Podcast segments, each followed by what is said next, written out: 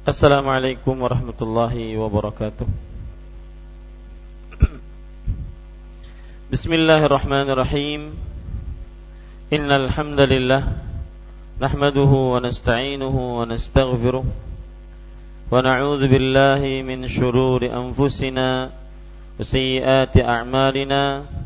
Man yahdihillahu fala mudilla lahu wa man yudlil fala وأشهد أن لا إله إلا الله وحده لا شريك له وأشهد أن محمدا عبده ورسوله. يا أيها الذين آمنوا اتقوا الله حق تقاته ولا تموتن إلا وأنتم مسلمون. يا أيها الناس اتقوا ربكم الذي خلقكم من نفس واحدة وخلق منها زوجها وبث منهما رجالا كثيرا ونساء واتقوا الله الذي تساءلون به والأرحام إن الله كان عليكم رقيبا. يا أيها الذين آمنوا اتقوا الله وقولوا قولا سديدا يصلح لكم أعمالكم ويغفر لكم ذنوبكم ومن يطع الله ورسوله فقد فاز فوزا عظيما أما بعد. فإن أصدق الحديث كتاب الله وأحسن الهدي هدي محمد صلى الله عليه وعلى آله وسلم وشر الأمور محدثاتها وكل محدثة بدعة وكل بدعة ضلالة وكل ضلالة في النار. Alhamdulillah kita bersyukur pada Allah Subhanahu wa taala pada hari ini malam Selasa 5 4 Jumadal Ula Jumadal Ula 1436 Hijriah kita kembali duduk bersama mengkaji kitab Bulughul Maram min Adillatil Ahkam yang ditulis oleh Al-Hafidh Ibnu Hajar Al-Asqalani rahimahullahu taala. Salawat dan salam semoga selalu Allah berikan kepada Nabi kita Muhammad sallallahu alaihi wa ala alihi wasallam pada keluarga beliau, para sahabat serta orang-orang yang mengikuti beliau sampai hari kiamat kelak. Dengan nama-nama Allah yang husna dan sifat-sifat yang mulia, saya berdoa, Allahumma inna na'udzubika min ilmin la yanfa' wa min qalbin la yakhsha' wa min nafsin la tashba' wa wahai Allah kami berlindung denganmu dari ilmu yang tidak bermanfaat berlindung denganmu dari hati yang tidak khusyuk berlindung denganmu dari jiwa yang tidak puas dan berlindung denganmu dari doa yang tidak dikabulkan. Amin ya rabbal alamin. Bapak Ibu saudara-saudari yang dimuliakan oleh Allah Subhanahu wa taala, kita pada pertemuan kali ini membaca hadis yang ke-85. Saya bacakan hadisnya wa an Anas bin Malik radhiyallahu anhu anna an-nabiy sallallahu alaihi wa ala alihi wasallam ihtajama wa huwa wa, wa salla wa lam yatawadda akhrajahu ad-Daruqutni wa.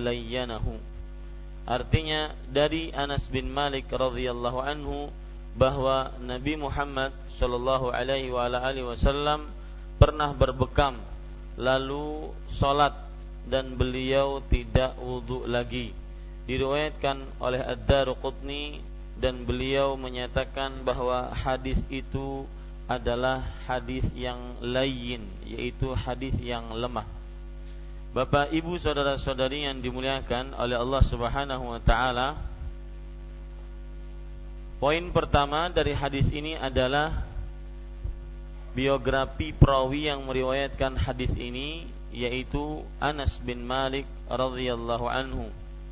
Anas bin Malik radhiyallahu anhu kalau kita perhatikan perkataan para ulama hadis beliau meriwayatkan hadis sekitar 2286 hadis. 2286 hadis. Dan ini adalah berkat salah satu penyebabnya ba'da takdirillah azza wa jal berkat salah satu penyebabnya setelah takdir Allah Subhanahu wa taala yaitu karena orang tua yang cerdas dari seorang Anas bin Malik radhiyallahu an. Orang tua yaitu Ummu Sulaim radhiyallahu anha yang menjadikan Anas bin Malik tatkala umur masih gulam sebelum 10 tahun sudah menjadi pembantu di rumah Rasulullah sallallahu alaihi wasallam. Sehingga kalau kita runut beliau adalah orang ketiga terbanyak yang meriwayatkan hadis Rasulullah sallallahu alaihi wasallam. Tatkala beliau menjadi pembantu Rasulullah sallallahu alaihi wasallam, maka beliau radhiyallahu anhu akhirnya banyak sekali mengingat-ingat tentang hadis-hadis Rasul sallallahu alaihi wa alihi wasallam. Adapun yang paling banyak yaitu Abu Hurairah radhiyallahu anhu sekitar hadis 5374 hadis yang diriwayatkan oleh Abu Hurairah radhiyallahu anhu. Taib Bapak Ibu saudara-saudari, maka pesan dari e, penjelasan ini yaitu dekatkanlah anak kita dengan orang-orang yang saleh. Dekatkanlah anak kita dengan orang-orang yang senantiasa bisa diambil kebaikannya, kebaikannya baik dalam perkataannya ataupun perbuatannya. Kemudian dari Anas bin Malik radhiyallahu anhu bahwa Nabi Muhammad sallallahu alaihi wa ala alihi wasallam pernah berbekam. Pernah berbekam. Bekam Bapak, Ibu, saudara-saudari yang dimuliakan oleh Allah adalah mengeluarkan darah dengan alat yang khusus mengeluarkan darah dengan atau disebut juga mengeluarkan darah dengan sifat yang khusus. Ya dengan sifat yang khusus. Kalau kita ingin lebih dalam tentang bekam maka Bapak Ibu saudara-saudari yang dimuliakan oleh Allah Ibnul Athir rahimahullahu taala pernah berkata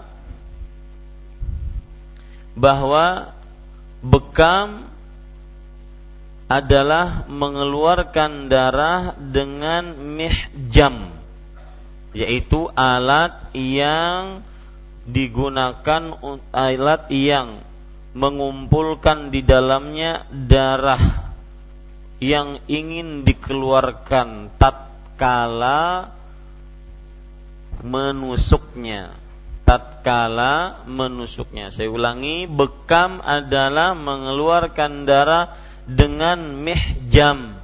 Dan mihjam adalah alat yang mengumpulkan di dalamnya darah yang ingin dikeluarkan. Kemudian perlu diketahui bahwa bekam ini disebutkan oleh para ulama bukan hanya dikenal di dalam agama Islam tetapi cara-cara bekam juga dikenal dalam kebudayaan Cina kuno. Kemudian juga kebudayaan Mesir kuno. Kemudian juga di dalam kebudayaan Babylon yaitu orang-orang Romawi kuno. Itu bekam sudah dikenal. Sedikit tentang hadis-hadis yang berkaitan dengan bekam diriwayatkan oleh Imam Bukhari. Abdullah bin Abbas radhiyallahu anhuma berkata Asy-syifa'u fi thalathatin syarbatu asal wa syartatu mihjam wa kayyatu nar artinya wa anha ummati anil kay artinya Rasulullah sallallahu alaihi wasallam bersabda bahwa obat itu ada pada tiga. Pertama, meminum madu, kemudian tusukan-tusukan yang ada pada hijamah bekam, kemudian memanaskan besi dan dimasukkan ke dalam tubuh yang disebut dengan kai. Kemudian Rasul Shallallahu Alaihi Wasallam bersabda, dan aku melarang kalian melarang umatku menggunakan pengobatan dengan cara kai yaitu memanaskan besi kemudian ditusukkan ke tubuh. Ini hadis riwayat Bukhari. Kemudian Bapak Ibu saudara-saudari yang dimuliakan oleh Allah, kalau kita ingin ambil hadis yang lain yaitu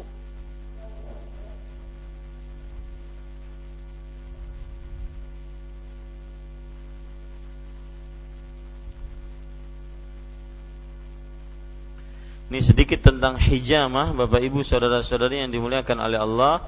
Hadis-hadis yang berkaitan dengan hijamah yang lain di antaranya hadis-hadis yang menunjukkan tentang keutamaan berhijamah, waktu-waktu yang menunjukkan tentang keutamaan berhijamah.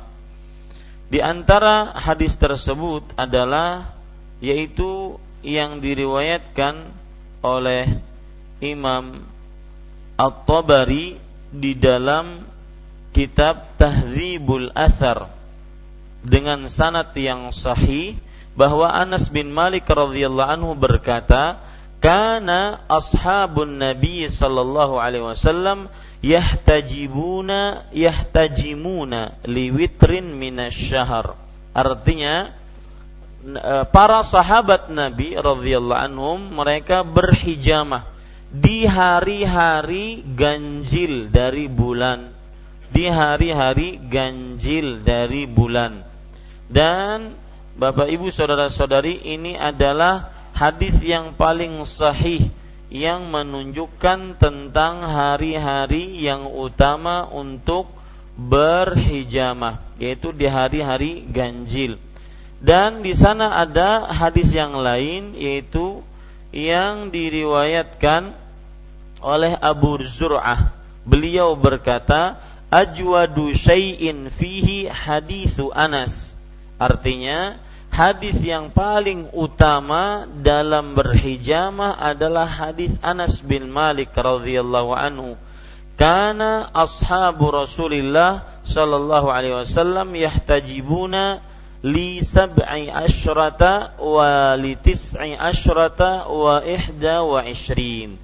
Para sahabat Nabi radhiyallahu anhum mereka berhijamah pada tanggal 17, 19 dan 21 ya. Ini e, para sahabat Nabi radhiyallahu anhum menjelaskan mengerjakan akan hal ini. 17 19 kemudian 80 eh apa 21 dan perhatikan perkataan Imam Ibnu Qayyim Al-Jauziyah rahimahullahu taala setelah beliau menjelaskan keutamaan berhijamah pada tanggal 17, 19, 21 dari bulan Qamariyah. Dari bulan apa? Qamariyah. Yaitu beliau mengatakan وهذه الأحاديث موافقة لما أجمع عليه الأطباء Artinya hadis-hadis ini yang menunjukkan berhijamah 17, 19, 21 bertepatan atau sesuai dengan apa yang disepakati oleh para dokter. Annal hijamata fin nisfi tsani wa ma yalihi minar rub'i ats-tsalithi min arba'ihi anfa'u min awwalihi wa akhirihi. Bahwa hijamah menurut para dokter itu dimulai dari awal apa annal hijam fin nisfusani bahwasanya hijamah itu dari pertengahan bulan. Dan apa saja yang waktunya seperempat terakhir dari bulan. Lebih utama dibandingkan awal bulan ataupun akhir sekali bulan. Ya ataupun akhir sekali bulan. Kemudian beliau mengatakan wa idza sta'malat 'indal hajah ilaiha naf'at ayya waqtin kana min awwali syahr wa akhirih artinya jika dipakai jika ada keperluan untuk berhijamah maka dia akan memberikan manfaat. Waktu kapan pun saja baik dari awal bulan atau akhirnya ya baik dari awal bulan ataupun akhirnya Ahmad ibnu Hambal beliau mengatakan yahtajimu ayya waqtin haja bihi dam wa ayya sa'atin kanat. Imam Ahmad bin Hanbal rahimahullah, beliau berhijamah kapan saja darahnya sudah mulai menaik dan waktu kapan saja. Ini disebutkan di dalam kitab apa? Dalam kitab Zadul Ma'ad. Jadi itu beberapa hadis yang berkenaan dengan hijamah.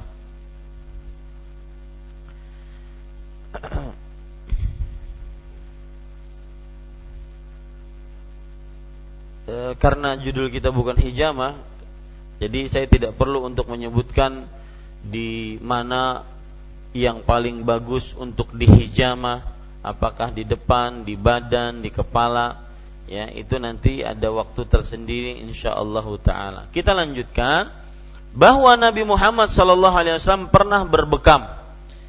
Berbekam sudah kita bahas tadi, lalu sholat dan beliau tidak wudhu lagi. Lihat di sini keluar darah dari tubuh beliau, tetapi itu tidak membatalkan wudhunya Nabi Muhammad Sallallahu Alaihi Wasallam. Ya, keluar darah dari beliau dan itu tidak membatalkan wudhunya Rasulullah Sallallahu Alaihi Wasallam. Di sinilah nanti kita akan bahas tatkala poin yang keempat bahwa salah satu pelajaran bahwa apabila keluar darah selain dari kubul dan dubur akramakumullah mohon maaf maka pendapat yang sahih tidak membatalkan wudhu seperti misalkan luka kemudian hijama kemudian mimisan ya. Ini tidak membatalkan wudhu pendapat yang lebih uh, kuat insyaallah taala. Diriwayatkan oleh Ad-Daruqutni diriwayatkan oleh Ad-Daruqutni dan uh, para ikhwan yang dirahmati oleh Allah Subhanahu wa taala, Imam Ad-Daruqutni ini adalah salah satu imam yang sangat kuat hafalannya di zaman beliau. Kuat hafalannya di zaman beliau. Walayyanahu dan Imam Ad-Daruqutni melemahkan hadis ini, melemahkan hadis ini dan di dalam hadis ini kenapa dia lemah?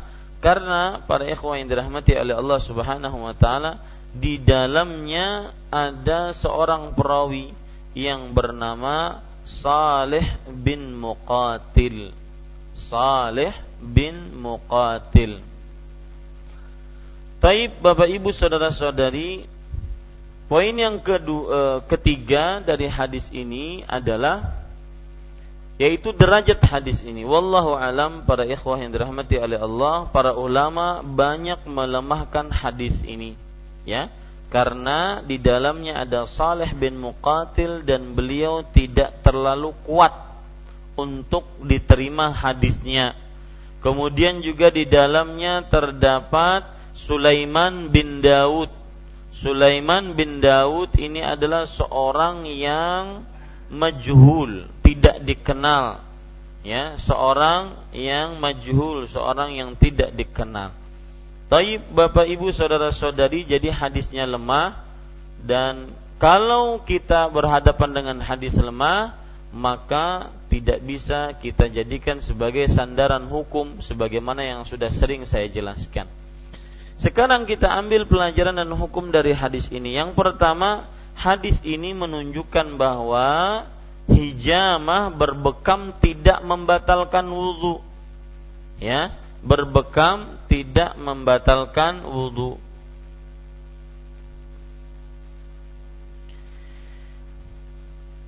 Kemudian yang kedua, hadis ini lemah akan tetapi dia berkaitan dengan hadis sahih lainnya yang menunjukkan bahwasanya hijamah tidak membatalkan wudhu. Tidak ada dalil yang sahih dari Rasulullah Sallallahu Alaihi Wasallam bahwa hijamah membatalkan wudhu. Jadi pelajaran yang kedua yang bapak tulis yaitu hadis ini meskipun lemah tetapi dia berkaitan dengan asa hadis sahih yaitu tidak ada hadis sahih satupun yang menjelaskan tentang apa?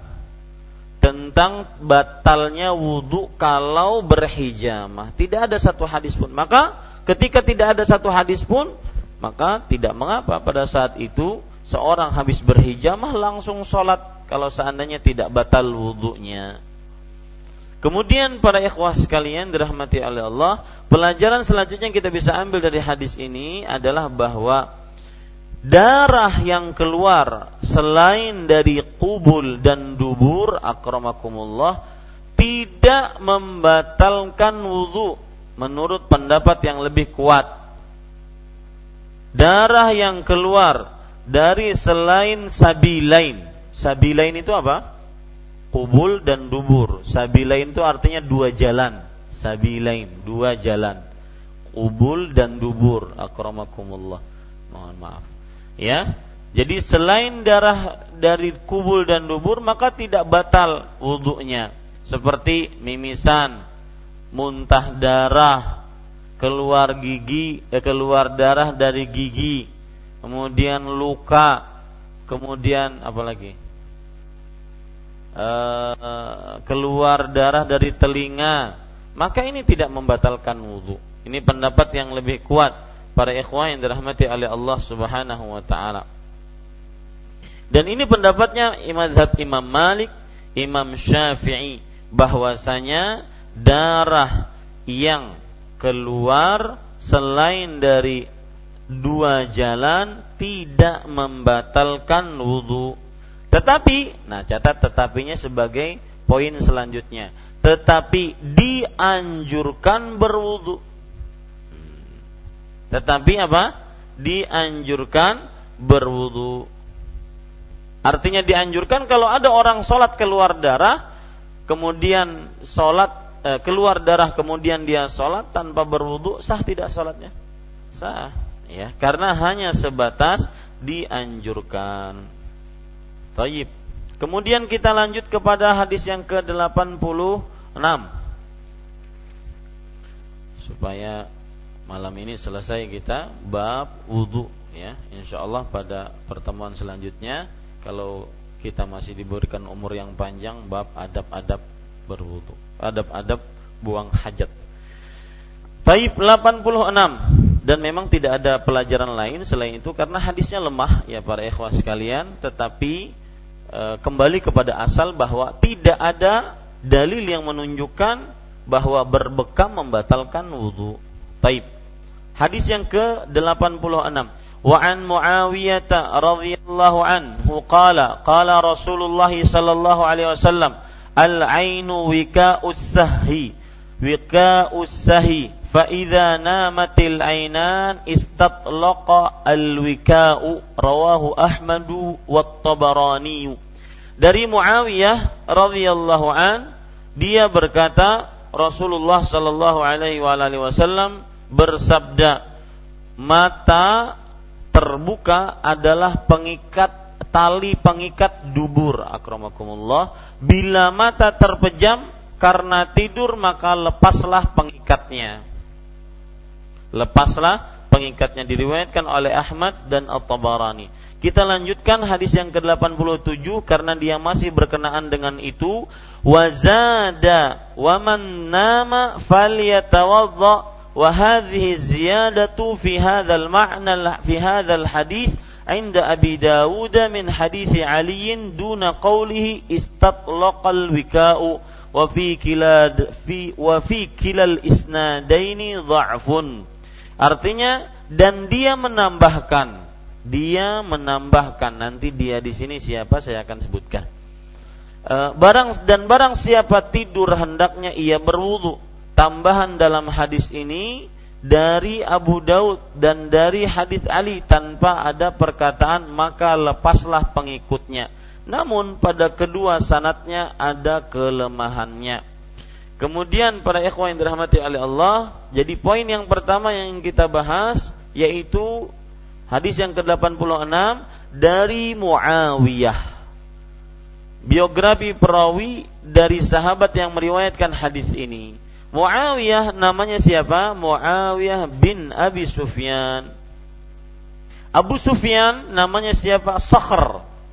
Jadi Muawiyah bin Abi Sufyan maksudnya adalah Muawiyah bin Sakhar bin Harb bin Umayyah Al-Qurashi Muawiyah bin Abi Sufyan beliau adalah Muawiyah bin Sakhar bin Harb ya bin Umayyah Al-Qurashi Muawiyah bin Abi Sufyan kan? Abu Sufyan itu panggilan artinya abahnya si Sufyan. Nah Abu Sufyan ini siapa nama aslinya? Muawiyah bin Sakhr. Nama asli Abu Sufyan itu siapa? Sakhr bin Harb bin Umayyah al-Qurashi. Baik.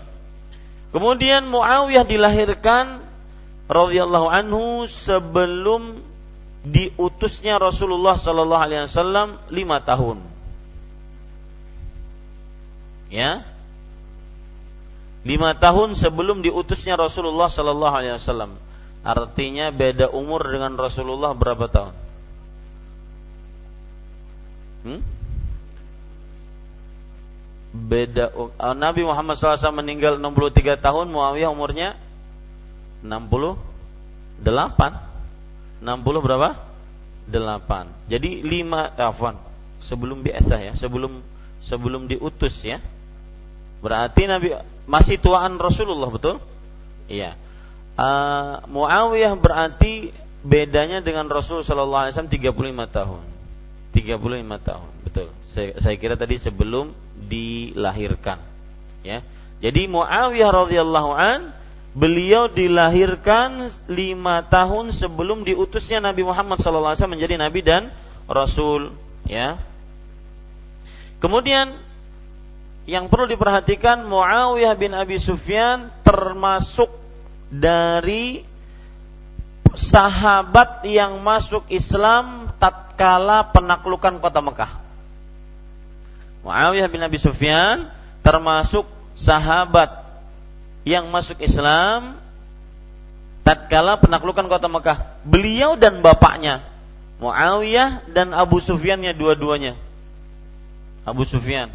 Abu Sufyan ini yang tatkala para sahabat berhijrah ke Habasyah, beliau yang mengompor-ngompori waktu itu masih musyrik kepada raja siapa? Hah? Raja siapa? Raja Najasyi ya di Habasyah Raja Najasyi. Taib, para ikhwan yang dirahmati oleh Allah Subhanahu wa taala. Taib. Kemudian kita lanjutkan Muawiyah bin Abi Sufyan berarti beliau adalah termasuk orang yang masuk dalam agama Islam tatkala penaklukan kota Mekah. Kemudian beliau juga termasuk muallaf dalam artian muallaf adalah orang yang diambil atau dierat hatinya agar kaumnya masuk Islam. Nah, itu dia. Karena beliau ini pemimpin, Muawiyah bin Abi Sufyan, beliau ini pemimpin, makanya beliau termasuk daripada orang yang mualaf yaitu dalam artian beliau orang yang dierat, ditarik erat hatinya agar agar kaumnya masuk dalam agama Islam. Makanya Rasulullah SAW bersabda, "Man dakhala baita Abi Sufyan fahuwa amin." Barang siapa yang masuk ke dalam rumah Abu Sufyan maka dia aman. Ini menunjukkan menghormati penduduk e, keturunan e, Abu Sufyan kemudian agar orang-orang masuk dalam agama Islam. Kemudian para ikhwan yang dirahmati oleh Allah Subhanahu wa taala, Muawiyah termasuk dari kata batil wahyi yaitu para penulis wahyu. Beliau termasuk dari para penulis wahyu Rasulullah sallallahu alaihi wasallam. Dan di sana ada penjelasan dari Imam Az-Zahabi, "Innama kataba kitaban lin Nabi sallallahu alaihi wasallam fi ma bainahu wa bainal Arab." Bahwasanya Muawiyah adalah penulis penulis uh, surat Rasulullah Sallallahu Alaihi Wasallam antara Rasulullah dengan orang-orang Arab. Jadi karena Rasul Sallallahu Alaihi Wasallam ummi, yaitu tidak bisa menulis dan membaca. Ada faedah menarik. Saya kemarin baca uh, kenapa orang tidak bisa membaca menulis itu ummi? Disebut dengan kata-kata apa? Ummi. Ummi artinya apa? Ibu kalau bahasa bahasa Arabnya. Tetapi istilah ummi adalah yang tidak bisa yang tidak bisa menulis dan membaca.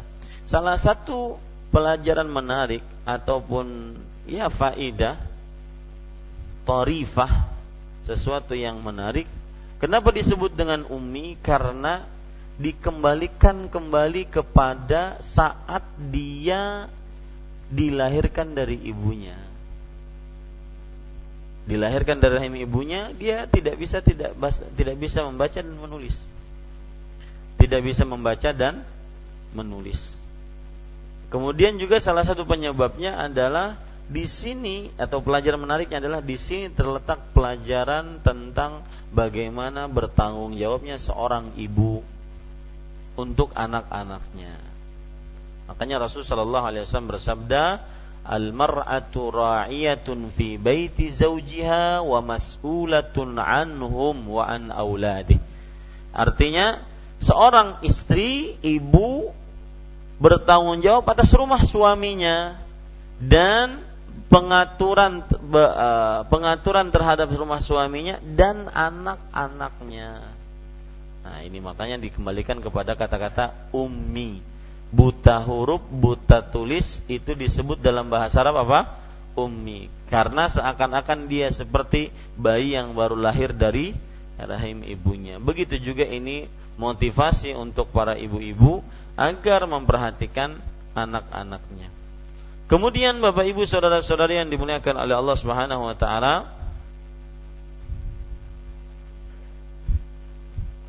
dan Muawiyah bin Abi Sufyan termasuk uh, ahli ilmunya dari para sahabat. Termasuk ahli ilmunya dari para sahabat.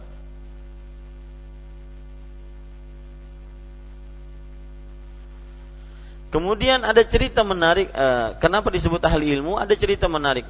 Abdullah bin Abbas, kita tahu keilmuan Abdullah bin Abbas sangat luas. Ketika ditanya tentang Muawiyah, apa pendapat engkau tentang Muawiyah, wahai Abdullah bin Abbas?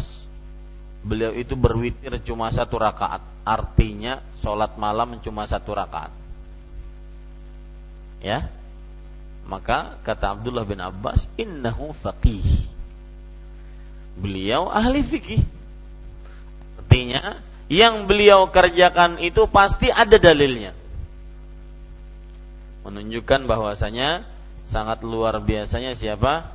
Muawiyah bin Abi Sufyan radhiyallahu anhuma.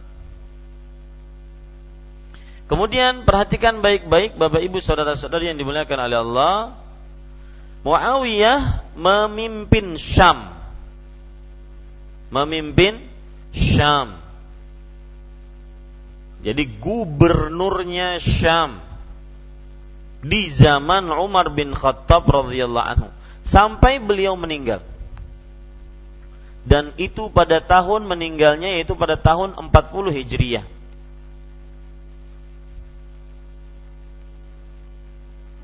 Eh, afwan. Eh, beliau meng, eh, menjadi gubernur Syam sampai beliau meninggal dan itu selama 40 tahun jadi gubernur selama 40 tahun. Adapun meninggalnya di bulan Rajab pada tahun 60 Hijriah di kota Damaskus. Di mana itu? Syria sekarang ya.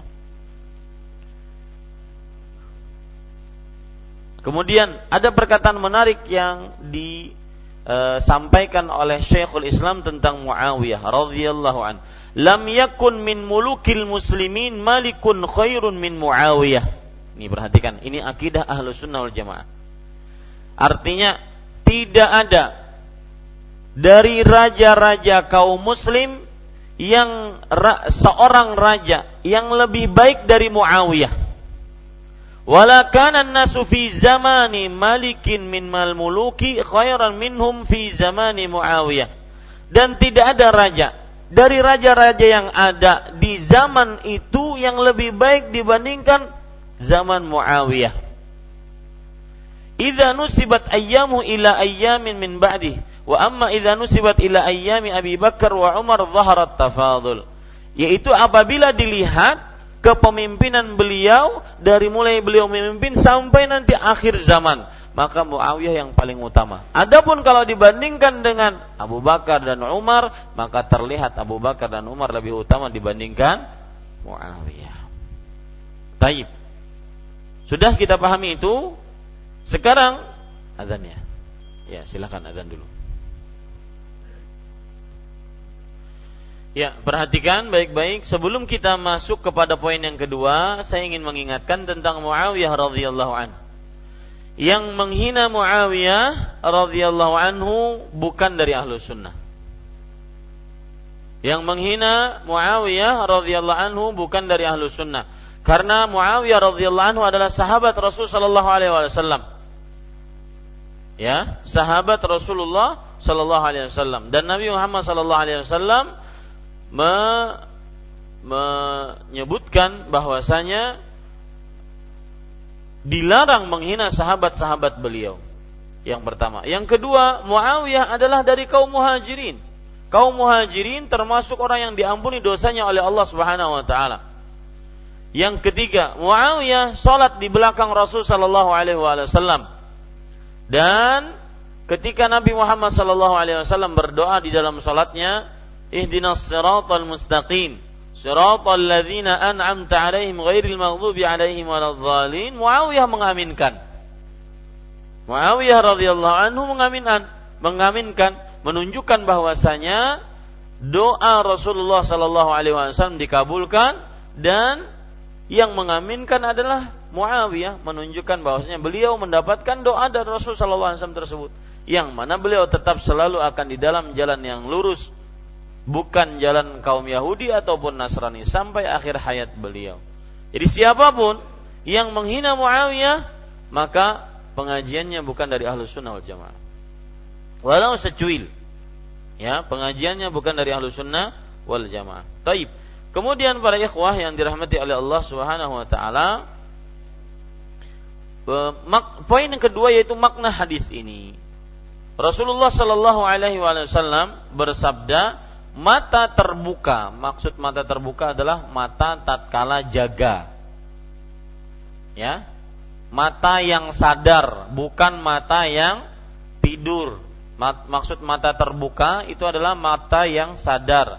Adalah tali pengikat dubur. Tali pengikat dubur maksudnya kalau seandainya orang dalam keadaan sadar tidak tidur maka dia masih bisa merasa dirinya keluar kentut atau tidak. Akramakumullah. Ya, dia masih merasa dirinya keluar kentut atau tidak. Tapi kalau sudah tidur, makanya di sini disebutkan apabila mata terpejam karena tidur maka lepaslah pengikatnya.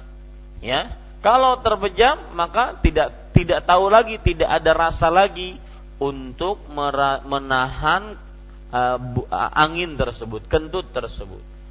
Ya. Nah, ini para ikhwan yang dirahmati oleh Allah Subhanahu wa taala. Hadis diriwayatkan oleh Imam Ahmad dan Imam At-Tabarani. Kita lanjut kepada uh, yang kedua, 87 dan dia menambahkan dia menambahkan di sini maksudnya adalah uh, yaitu perawi yang meriwayatkan hadis ini. Menambahkannya bagaimana dan barang siapa tidur hendaknya ia berwudu. Barang siapa tidur hendaknya dia berwudu. Tambahan dalam hadis ini dari Abu Daud dari hadis Ali tanpa ada perkataan maka lepaslah pengikatnya. Namun pada kedua sanatnya ada kelemahan. Artinya yang kita baca sekarang yang nomor 86 itu riwayat Imam Ahmad dari Muawiyah Nah, kemudian nomor 87 itu riwayat dari Imam Abu Daud dari hadis Ali bin Abi Thalib. Nah, dalam hadis Ali bin Abi Thalib ada tambahan. Tambahannya bagaimana? Barang siapa tidur hendaknya ia berwudu. Maksudnya sebelum e, kalau seandainya dia tidur batal wudunya, maka hendaklah dia berwudu. Hendaklah dia berwudu. Ya. Jadi kalau sudah tertidur maka dia hendaklah dia berwudu. Ya, Ini para ikhwan yang dirahmati oleh Allah Subhanahu wa taala. Tetapi hadis tersebut di dalam kedua sanatnya terdapat kelemahan. Kalau sudah kita pahami poin kedua makna-makna hadis ini, kita ambil sekarang uh, derajat hadis ini. Hadis yang ke-86. Hadis 86 ini terdapat Abu Bakar bin Abi Maryam. Beliau ini perawi yang lemah. Kenapa lemah? Tahu apa sebabnya, Pak? Abu Bakar bin Abi Maryam. Jadi dalam hadis ke-86 di situ terdapat perawi namanya Abu Bakar bin Abi Maryam. Beliau lemah. Tahu kenapa hadisnya lemah? Karena disebutkan di dalam kitab Taqribut Tahdzib dhaif wa kana qad suriqa baituhu fakhtalata. Rumahnya dicuri orang. Rumahnya dicuri orang. Maka setelah dicuri rupanya si malingnya ini mencuri bukan harta, buku dicuri. Jadi bapak-bapak kan nulis sekarang nih, ya nulis belajar bulughul maram ada buku khusus, ya apalagi yang rutin. Alhamdulillah mungkin catatan dari pertama tidak pernah lepas, ya itu itu benar-benar harta harta sangat berharga, harta sangat berharga saya katakan lebih berharga dibandingkan kemilauan emas dan perak. Maka punyalah buku catatan yang dengannya Anda bisa memurajah kembali. Nah, pas dicuri yang dicuri bukunya karena beliau bersandar kepada buku, maka akhirnya hafalannya terpengaruhi. Makanya disebutkan dalam tafsir eh, dalam takribut tahdhib dhaif wa kana qad baituhu rumahnya dicuri faktalata. Maka hafalannya pun tercampur-campur. Hafalannya pun salah salah-salah.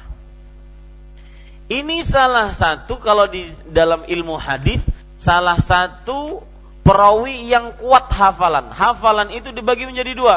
Hafalan di dalam diri dengan hafalan pada tulisan ya kalau dulu pak buku-buku seperti ini mungkin ada yang minjem, mungkin sekarang ada yang absen. Eh saya minjem ya catatan tadi malam. Nah, ketika dipinjam ternyata uh, dicoret-coret. Ya.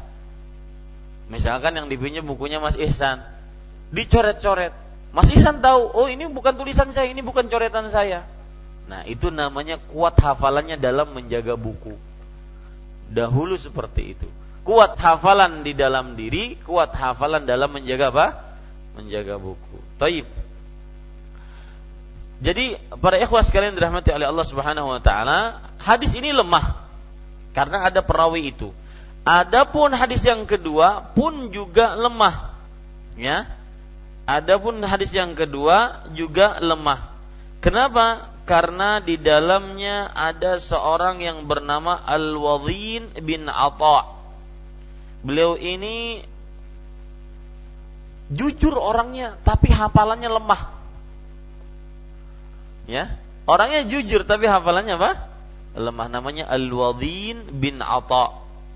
Tetapi lemahnya ini tidak terlalu lemah akhirnya jika, digabungkan maka hadisnya wallahu alam menjadi hasan ya maka 86, 87 tidak ada keraguan hadisnya sahih dan hasan. Ya, hadisnya sahih dan hasan. Taib. Poin selanjutnya yaitu hukum dan dera, hukum dan pelajaran dari hadis ini.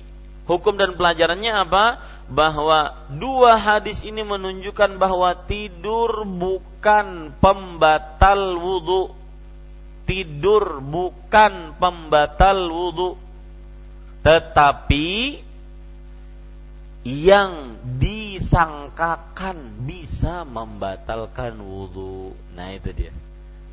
Tidur bukan pembatal wudhu tetapi yang disangkakan bisa membatalkan wudhu apa maksudnya yang disangkakan mungkin pas tidur kelepas talinya keluarlah anginnya, dia tidak ngerasa. Ya, kalau pas lagi tidak tidur kan dia bisa terjaga, menjaga angin ini tidak keluar. Nah, pas tertidur tidak terasa, maka para ulama mengatakan tidur adalah madhinnatun linnaqdhi. Yaitu sangkaan untuk batalnya wudhu. Bukan mas, bukan pasti, masih sangkaan untuk batalnya wudhu. Ini para ikhwan yang dirahmati oleh Allah Subhanahu wa taala. Baik, kita lanjutkan. Hadis yang ke-88.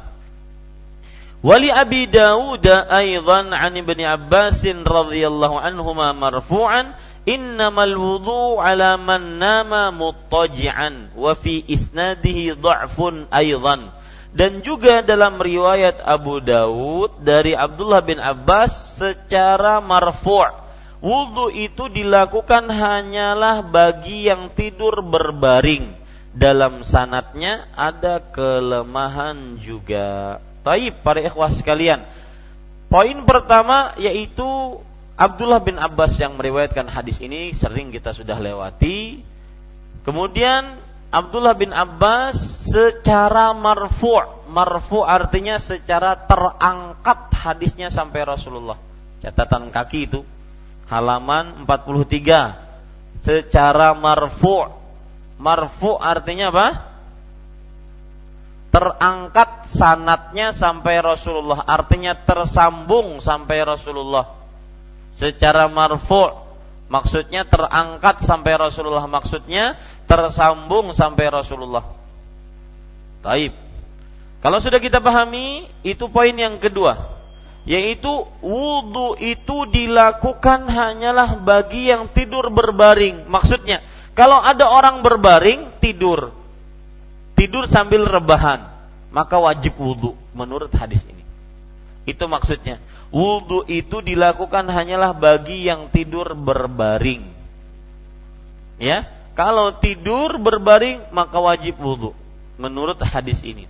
Dalam sanatnya ada kelemahan. Wallahu alam memang benar hadisnya ini adalah hadis yang lemah. Dan ini disepakati oleh para ulama hadis. Hadis ini lemah. Disepakati oleh para ulama hadis, hadis ini lemah. Siapa yang melemahkan hadis ini? Imam Nawawi, Imam Ahmad bin Hambal, Imam Bukhari, Imam Abu Daud. Wah, subhanallah, ini orang-orang terkuat-kuat semua dalam apa dalam ilmu hadis. Maka tanpa ada keraguan bahwa hadisnya ini adalah hadis yang lemah ya tanpa ada keraguan di dalamnya. Baik, Bapak Ibu saudara-saudari, sekarang pelajaran dan hukum dari hadis ini. Hadis ini menunjukkan bahwasanya tidur sambil berbaring, berbaring itu apa? Meletakkan apa? Kepala atau badan? Hah? Kalau ulun kada yang kayak ini, kepalanya tidak terletak berbaring enggak? Ya, artinya berbaring tapi kepalanya tidak terletak. Berbaring? Berbaring. Jadi berbaring itu adalah bahwa hadis ini menunjukkan bahwa tidur sambil rebahan atau tidur tulis ya tidur dalam keadaan rebahan di atas tanah menunjukkan batalnya wudhu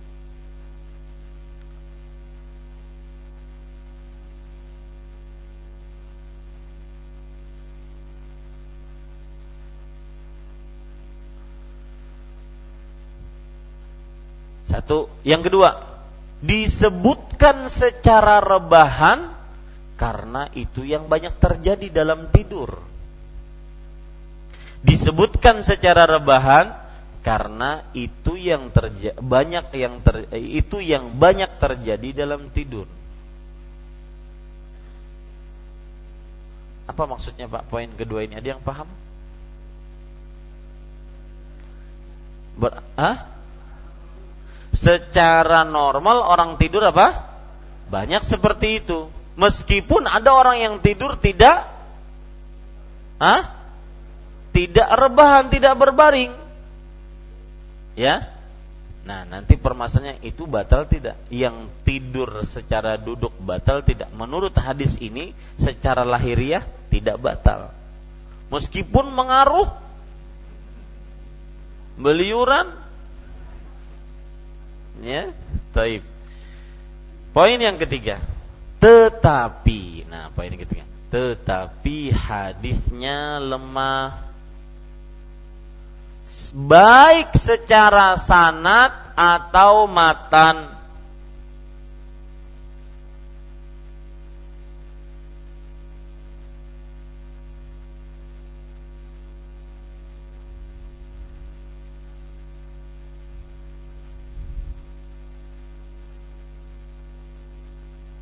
ya. Secara sanat atau matan. Maka Bapak Ibu saudara-saudari yang dimuliakan oleh Allah dalam sanat ada perawi bernama Yazid Ad-Dalani. Yazid Ad-Dalani. Para ulama mengatakan dia ini tidak pantas diambil hadisnya. Karena saking lemahnya orangnya tidak pantas dia tidak udah tidak usah digubris hadisnya. Ya. Taib secara matan lemahnya dari mana? Nah, perhatikan Bapak Ibu saudara-saudari yang dimuliakan oleh Allah Subhanahu wa taala. Secara matan lemahnya dari bahwa setiap yang tidur berbaring wajib wudhu meskipun tidurnya tidak nyenyak. Nah, ini menyebabkan kelemahan. Ya. Jadi saya ulangi. E, pelajaran yang ketiga yaitu hadis ini lemah baik secara sanat atau matan. Secara sanat karena di dalam sanatnya terdapat siapa tadi namanya? Yazid Ad-Dalani dia tidak pantas diambil hadisnya kata para ulama seperti Imam Ahmad dan yang lainnya. Nah, secara matan apa? Kalau kita perhatikan matanya dari berbunyi sesungguhnya wudhu bagi siapa yang tidur berbaring. Maka secara matan kita katakan ini pun lemah. Kenapa? Karena ini menunjukkan siapa saja yang tidur berbaring batal wudhunya, wajib berwudhu meskipun masih masih apa? Kada nyanyak. Betul? Paham gak Pak? Paham ya? Saya ulangi. Saya ulangi. Hadis ini lemah secara apa? Sanat. Sanatnya. Yaitu ada perawi-perawinya yang lemah. Siapa di sana? Yazid Ad-Dalani. Dan lemah juga berdasarkan matan. Matan paham Pak arti matan? Matan konten isi hadisnya itu loh. Isi hadisnya itu apa? Isi hadisnya kan berbunyi sesungguhnya wudhu hanya bagi siapa yang tidur berbaring. Nah kita katakan berarti menurut matan hadis ini lemah. Kenapa? Karena siapa saja yang tidur berbaring, nyanyakkah tidak nyanyakkah? Apa? Batal wudhunya dan ini tidak mungkin seperti ini. Ya, Taib. Yang kedua, para ikhwan yang dirahmati oleh Allah Subhanahu wa taala. Hadis ini juga secara matan lemah. Kenapa? Karena barang siapa yang tidur tidak berbaring tidak batal. Nah, tulis seperti itu. Lemah secara matan yaitu barang siapa yang tidur tidak berbaring tidak batal Misalkan ulun tidur di sini. Tengah diputar-putar orang nggak tahu. Ya, orang bulikan sudah nggak tahu. Menurut hadis ini apa? Hah? Tidak batal. Kenapa? Karena kada berapa? Ya, tidak berbaring. Itu dia makanya dia lemah baik secara sanat dan matan. Ya, makanya para ulama mengatakan hadis ini bukan sekedar lemah tetapi dia mungkar. Dia apa mungkar? Mungkar itu hadis lemah menyelisihi yang kuat. Ya. Hadis lemah menyelisihi yang kuat. Taib para ikhwan yang dirahmati oleh Allah Subhanahu wa taala. Kita lanjutkan. Hadis selanjutnya. Oh Masya Allah. Malam ini kita kebut. Ya. Sampai selesai ini insyaallah taala bahaya was-was syaitan dalam wudhu. Jadi Pak, kalau seandainya uh, kalau kita ambil permasalahan tadi, ada orang tiduran tiduran sambil berbaring, batal nggak wudhunya? Batal nggak? Tidak, kecuali kalau apa? Kecuali kalau nyenyak. Tiduran sambil duduk batal nggak? Tidak, kecuali kalau nyenyak. Ukurannya apa berarti? Nyenyak atau tidak? Nah, Ustadz, nang ulun hendak dari tadi pemulaan, mulai pemulaan itunya tuh nah, Ustadz. Kadu usah ke mana-mana itunya hukum itu aja. Ya. Nah, ini para ikhwas sekalian. Jadi kalau seandainya nyenyak baru batal. Kalau tidak nyenyak maka tidak batal. Sekarang permasalahan ukuran nyenyaknya itu apa? Hah? Tidak sadar. Artinya dia keluar angin, tidak keluar angin, nggak sadar. Maka pada saat itu dia batal. Kalau masih mendengar suara kicauan-kicauan bebuhan higa ini mahalabiu, ah itu masih belum belum nyenyak, ya. Karena kadang-kadang menyahuti pulang. Nah itu berarti belum nyenyak, ya. Itu tidak batal. Baik, kita lanjutkan. Bahaya waswas syaitan dalam wudhu.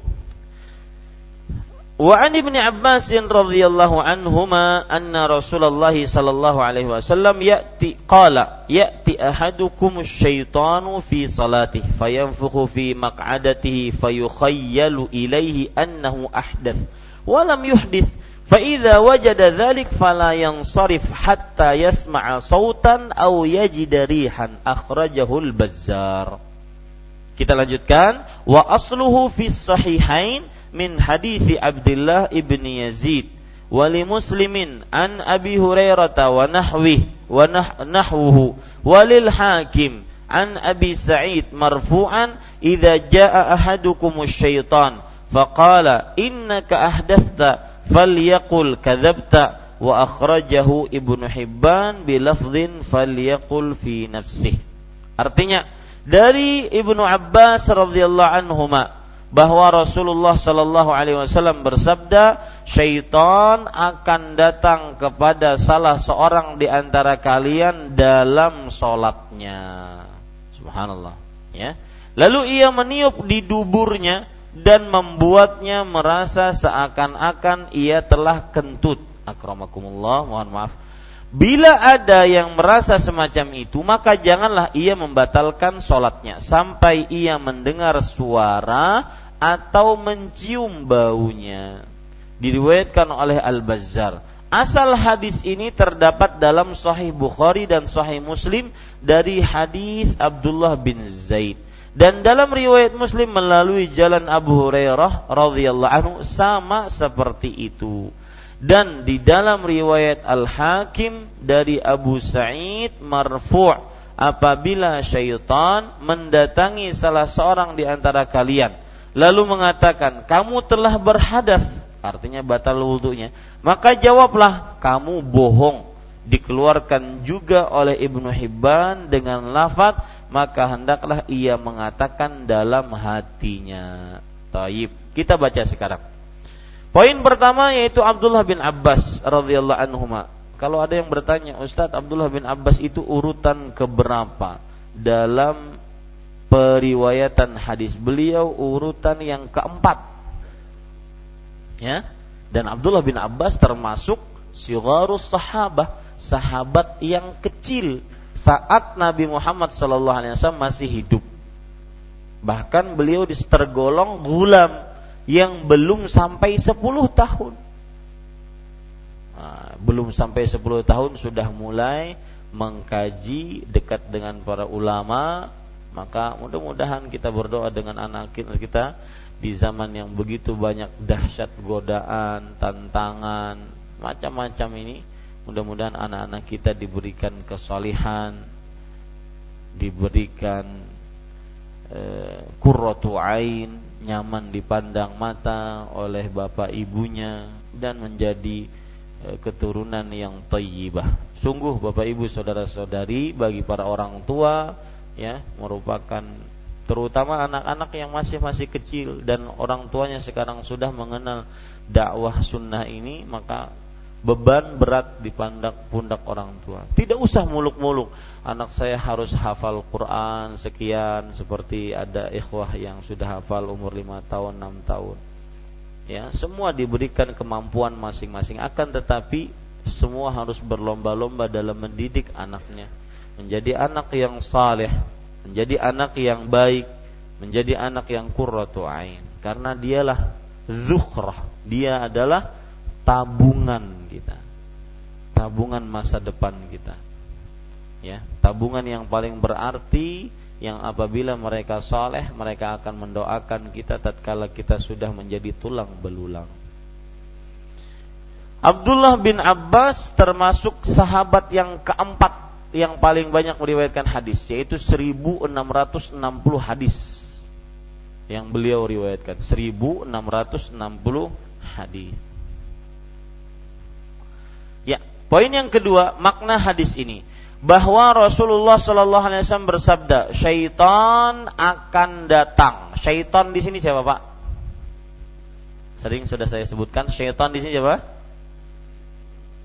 Jin yang membangkang dari jalan Allah Subhanahu wa taala. Itu syaitan. Ya, syaitan adalah makhluk dari bangsa jin yang membangkang dari jalan Allah Subhanahu wa taala. Syaitan akan datang kepada salah seorang di antara kalian dalam sholatnya. Maksudnya akan datang untuk mengganggu. Nah, kasih catatan kaki itu. Maksudnya akan datang untuk mengganggu. Syaitan akan datang. Maksudnya untuk mengganggu. Ya, kepada salah seorang di antara kalian salah seorang di antara kalian yaitu kita manusia. Saat atau dalam sholatnya, sholat di sini maksudnya adalah baik sholat fardu atau sholat sunnah, ya, sholat fardu atau sholat sunnah. Lalu ia meniup di duburnya dan membuatnya merasa seakan-akan ia telah kentut. Ini hadis Nanti kita ambil pelajaran, saya akan mengingatkan saja. Bukti nyata syaitan itu bisa mengganggu manusia secara fisik. Jadi misalkan disentil sininya ya, kemudian dorong bahasa banyak dorong tuh Pak. Ditunjul, wah lawas namanya. Ditunjul, didorong ya didorong. Itu buktinya hadis ini buktinya. Ditiup duburnya ya agar terasa merasa dia kentut. Ini hadis buktinya bahwa syaitan bisa mengganggu manusia secara fisik secara lahir. Fayamfukhu fi maq'adatihi. Lalu ia meniup di duburnya dan membuatnya seakan merasa seakan-akan ia telah kentut Bila ada yang merasa semacam itu, maka ia janganlah membatalkan sholatnya sampai ia mendengar suara atau mencium baunya. Maksudnya apa? Kalau ada merasakan, kayaknya saya kentut tadi, maka jangan batalkan sholat. Jangan merasa batal wudhunya. Kalau dia sedang sholat, jangan merasa, jangan batalkan sholatnya sampai mendengar eh, apa terjadi padanya dua hal. Terdengar suara atau tercium bau. Ya, dan dua hal ini tidak berkaitan satu dengan yang lainnya. Maksudnya apa? Kadang suaranya aja kada ada baunya. Kadang baunya aja kada ada suara. Itu batal juga dua-duanya. Artinya salah satu dari keduanya. Tidak mesti harus berkaitan. Kadang-kadang ya kadang-kadang keluar. Yakin dia keluar tidak ada suara tidak ada bau. Ini pun batal juga. Asal yakin ya bukan was-was. Asal apa? Yakin bukan was-was. Nah, itu makna dari hadis. Ya, mencium baunya. Kemudian mendengar suaranya. Taib. Kemudian had, asal hadis ini, maksud asal hadis ini, ini kan diriwayatkan oleh Al-Bazzar di dalam Musnad Al-Bazzar. Salah satu kitab hadis. Nah, asal hadis ini, maksud asal hadis ini adalah bahwa hadisnya pun asalnya ada di dalam riwayat Sahih Bukhari, Sahih Muslim. Tapi berasal dari hadis Abdullah bin Zaid. Kalau hadis 89 hadis siapa? Hadis Ibnu Abbas. Ya, hadis 89 dari hadis Ibnu Abbas. Sedangkan dari hadis riwayat Bukhari dan Muslim dari hadis Abdullah bin Zaid. Artinya isinya sama. Cuma sahabat yang meriwayatkan apa? Berbeda. Ya itu dia maksudnya. Dan dalam riwayat Muslim melalui jalan Abu Hurairah sama juga. Oh berarti ini tiga sahabat yang meriwayatkan. Yang pertama siapa? Ibnu Abbas. Yang kedua siapa? Abdullah bin Zaid. Yang ketiga siapa? Abu Hurairah. Wah berarti ini hadis ini sangat kuat sekali. Ya, hadisnya sangat kuat sekali. Diriwayatkan oleh Imam Bukhari dan Muslim kemudian diriwayatkan oleh Imam Al Bazzar Nah, ada yang bertanya, Ustadz, kenapa Imam Ibnu Hajar menyebutkan riwayat Imam Bazzar bukan riwayat Imam Bukhari Muslim? Karena mungkin lafadznya lebih jelas. Nah, itu penyebabnya. Lafadznya lebih apa? Lebih jelas. Kadang-kadang seperti itu. Sekarang eh, di halaman 44 silahkan lihat dan di dalam riwayat Al-Hakim dari Abu Sa'id secara marfu' yaitu secara marfu' itu apa? terangkat atau tersambung sampai siapa? Rasulullah. Apabila syaitan mendatangi salah seorang di antara kalian lalu mengatakan kamu telah berhadas. Nah, ini tambahan riwayat. Jadi habis dia niup seakan-akan kita kentut dibisiki lagi. Eh kamu sudah berhadas kamu sudah berhadas. Makanya kan ada ragu-ragu was-was. Jadi godaan setan dua tuh. Ditiup duburnya seakan-akan dia kentut kemudian dibisiki di telinganya. Kamu sudah berhadas. Maka jawablah kamu bohong. Ya? Nah berarti Ustadz kalau pas kita lagi sholat apakah kita jawab itu Berdusta pian. Bepian nah pulang lawan syaitan. Ya. Nah, maka jawabannya para ikhwan yang dirahmati oleh Allah Subhanahu wa taala, ada riwayat dikeluarkan juga oleh Ibnu Hibban dengan lafat maka hendaklah ia mengatakannya dalam hatinya. Nah, ini para ikhwah lihat kita kan enak sekali ya umat Islam enak sekali. Allah menyediakan para ulama yang ngumpulin-ngumpulin hadis nih, makan tuh hadis. Ya kan? Coba.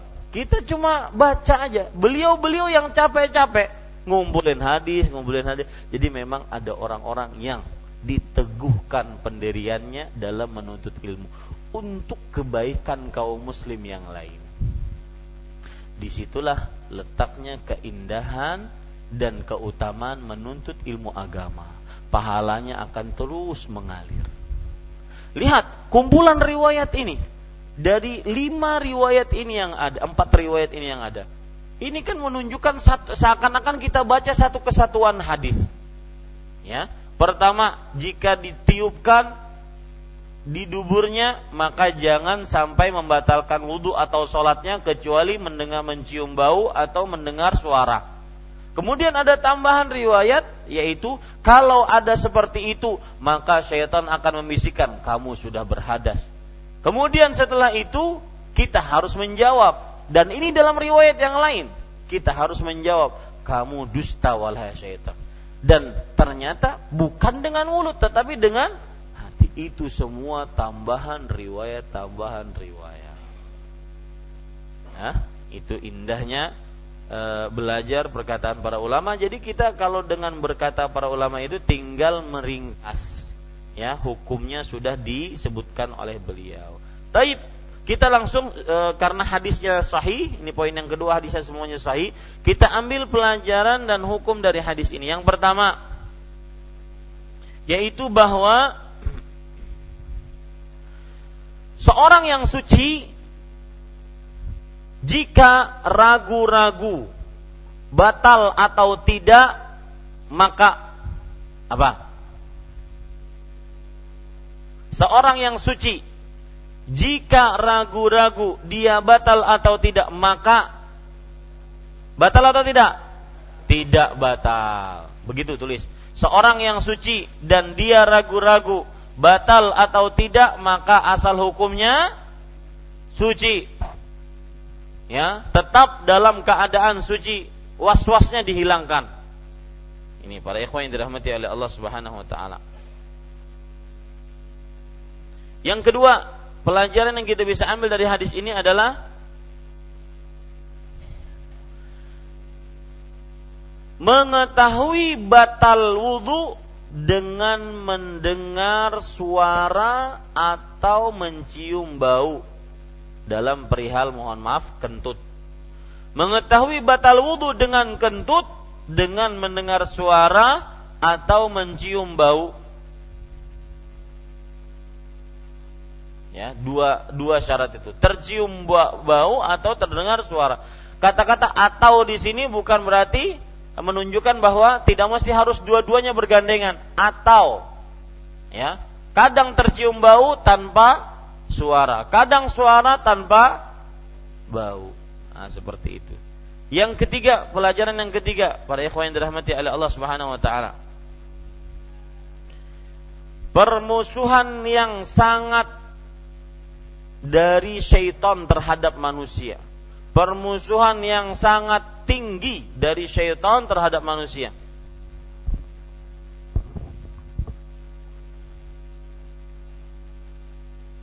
Sebagaimana dalam surat Fatir ayat 6. Inna syaitan lakum aduun fattakhidhuhu aduan.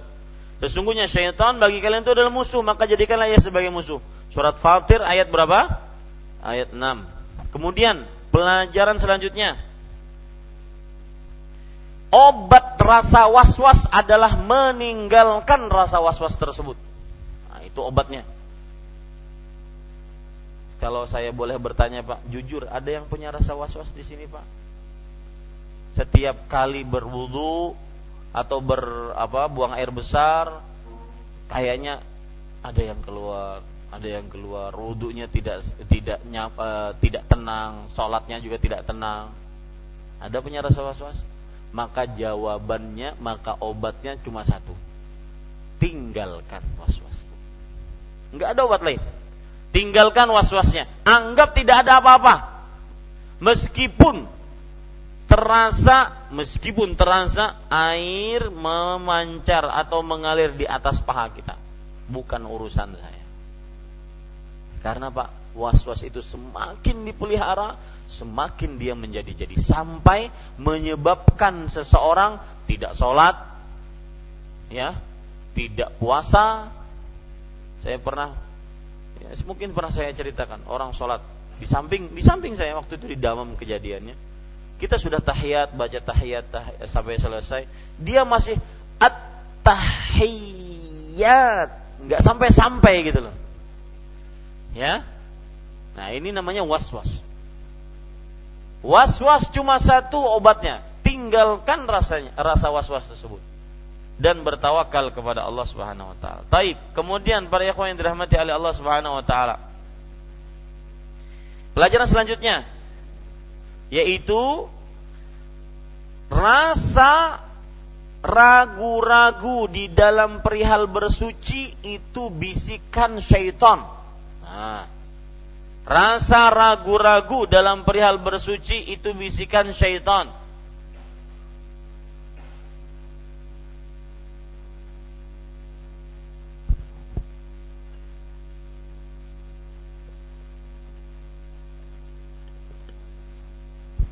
Ya, itu kira-kira uh, pelajaran yang kita bisa ambil dalam hadis ini dan alhamdulillah kita selesai babu nawaqidil wudu bab pembatal-pembatal wudhu. Mudah-mudahan pada kesempatan yang akan datang kita bahas tentang bab adab buang air besar atau buang air kecil. Wallahu alam sallallahu nabi Muhammad walhamdulillahi rabbil alamin. Ada lima menit untuk bertanya. Ada yang ingin bertanya mungkin silahkan Pak. Betul.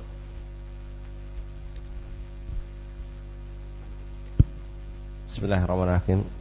Assalamualaikum warahmatullahi Waalaikumsalam warahmatullahi Jazakumullah khairan sebelumnya Ustaz. Jazakumullah khairan. Yang ingin Anda tanyakan adalah jika seseorang mengalami keraguan dalam sholat. Oh bukan itu Ustaz. Yang pertama uh, apabila di dalam sholat kita menahan mengeluarkan sesuatu dari itu hanya mengeluarkan ketut atau dan sebagainya. Apa hukumnya? Kemudian ya kita lebih utama meninggalkan sholatkah atau lebih utama meneruskan sholat itu yang pertama. Ya. Kemudian yang kedua, jika seorang beribadah kemudian disertai dengan rasa keraguan-raguan, bagaimana hukumnya? Ya. Barakallahu fikum. Wafikum barakallah. Bagus pertanyaannya. Bolehkah kita menahan rasa kentut atau buang air besar tatkala sholat. Mana yang lebih utama batalkankah atau teruskan? Maka jawabannya batalkan. Jika memang benar-benar mengganggu kekhusyuan. Batalkan. Ya. Kalau seandainya benar-benar mengganggu kekhusyuan. Hendak duduk dua tasyahud hendak duduk e, tahay, apa e, antara dua sujud umang alih bana mandaknya? Kalau tak keluar. Maka batalkan ini. Ya jangan ah, termasuk rasa was-was kalau dibatalkan sayang jamaahku. Nah ini was-was ini. Jadi syaitan itu ahli pak. Dia itu mengganggu manusia dari mulai zaman Nabi Adam sampai sekarang dengan berbagai macam trik. Triknya salah satunya adalah membuat orang bersusah-susah dalam ibadah. Kalau seandainya dia batal, ya misalkan ada beberapa kali saya terlambat jamaah, yaitu salah satu penyebabnya hendak keluar uh, keluar rumah sakit perut. Ya sudah apa ke ke kamar mandi saja. Ya ke kamar mandi keluarkan hajatnya selesai. Adapun terlambat ya sudah. Orang mau menganggap apa itu urusan kita dengan Allah Subhanahu wa taala.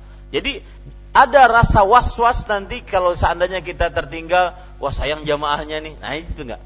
Peras e, ibadah seorang muslim itu tidak boleh dengan perasaan dengan dalil Rasul sallallahu alaihi wasallam bersabda, "La hadrata la la salata bi hadrati ta'am wala huwa yudafi'uhu al-akhbathat." Tidak sah salat seseorang yang sedang dihidangkan makanan atau menahan dua hajat. Buang air kecil atau buang air besar, termasuk di dalamnya menahan sakit perut ya yang ingin dikeluarkan. Kemudian yang kedua, apa tadi?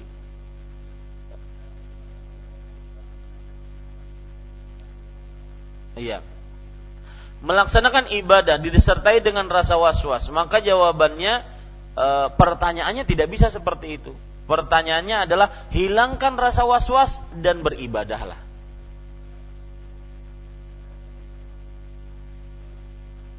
Kasih. Kasusnya seperti ini Ustaz. Uh, anak punya paman, dia itu merasa was-was tidak habis-habisnya sampai meninggal rasa was-was itu insya Allah terbawa.